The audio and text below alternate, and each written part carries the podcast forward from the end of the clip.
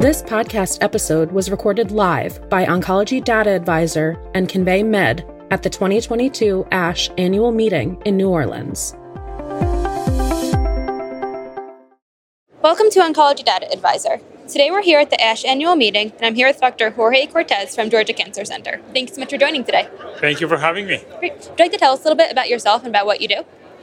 Uh, sure. My name is Jorge Cortes. I'm the director of the Georgia Cancer Center at Augusta University. I, uh, my career has been about doing uh, clinical research in uh, hematologic malignancies, specifically in leukemias, uh, uh, acute and chronic leukemias, and that's still what I'm doing now. Great.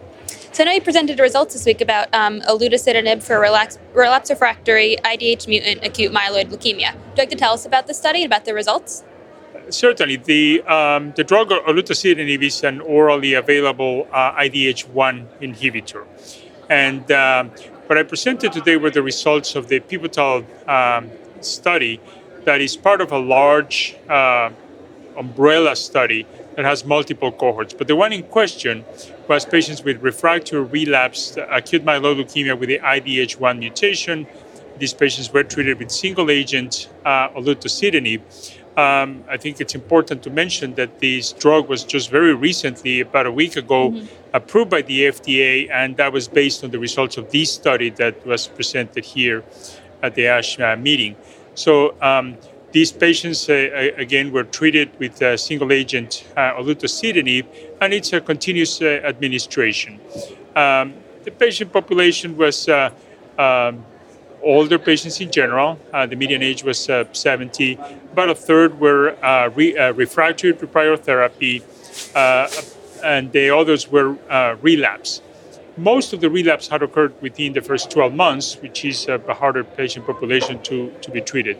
Um, I should mention that in this study, patients could not have received another IDH1 inhibitor. There's a separate cohort that's looking into that, but that's not included in these in these results.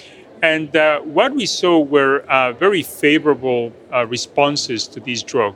Uh, the, the response rate, CR uh, plus CRH, which was the primary endpoint, was 35%. But particularly attractive was the fact that 32% uh, were CRs. So there's only a, a handful of CRH. most of these were CRs. Um, also, very attractive was the fact that the remission duration was very long. The median remission duration uh, was 28 months. That is very impressive uh, in the context of uh, other options that we have for these uh, for this uh, entity. Now, if we include other responses, uh, CRIs and and morphologic leukemia free and all of that, the response rate goes to nearly 50%. So so also very good. And, uh, and, and as you can imagine, the survival was very good with this, uh, with this uh, approach. Uh, of course, it's particularly good for patients who achieved a CR or CRH, where the median survival has not been achieved. But even patients with other responses uh, uh, had a, a, a favorable survival.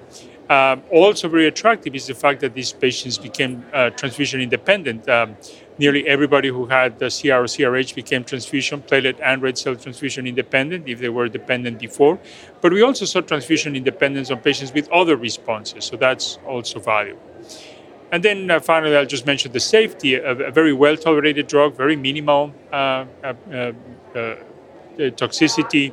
Um, mostly grade one and grade two nausea and, and, some GI toxicity, but very minimal, nothing uh, exceeded 40% grade one or grade two. Um, there is differentiation syndrome, as we know, with these drugs, uh, but it was only about 15%. It was very manageable in most patients with interruptions and dose adjustments and, and things like that. Um, we don't see QTC prolongation hardly at all. There's about 8%. Only one patient had grade 3 or 4, so it doesn't have QTC signal. Uh, there is some uh, elevation of liver function test in about 20 24% of the patients, uh, but they're mostly manageable with interruptions and dose adjustments and, and things like that. So, uh, very there, was only a, patient or two who had to discontinue the treatment because of the liver function test abnormality. So I think that it's a very valuable new addition to the armamentarium. Of course, we have another IDH1 inhibitor, but because of the high CR rate and the very prolonged remission duration and the very good safety profile, it is a very welcome addition to this uh, field. Fantastic.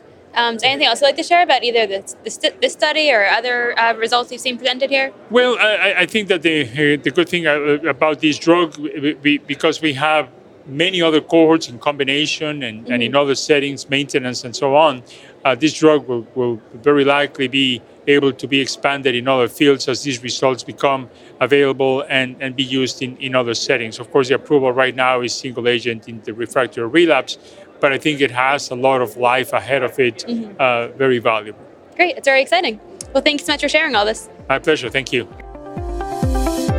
Thank you for listening to this podcast recorded live at the 2022 ASH annual meeting by Oncology Data Advisor and Convey Med. For more expert perspectives on the latest in cancer research and treatment, be sure to subscribe to the podcast at conveymed.io and oncdata.com. Don't forget to follow us on social media for news, exclusive interviews, and more.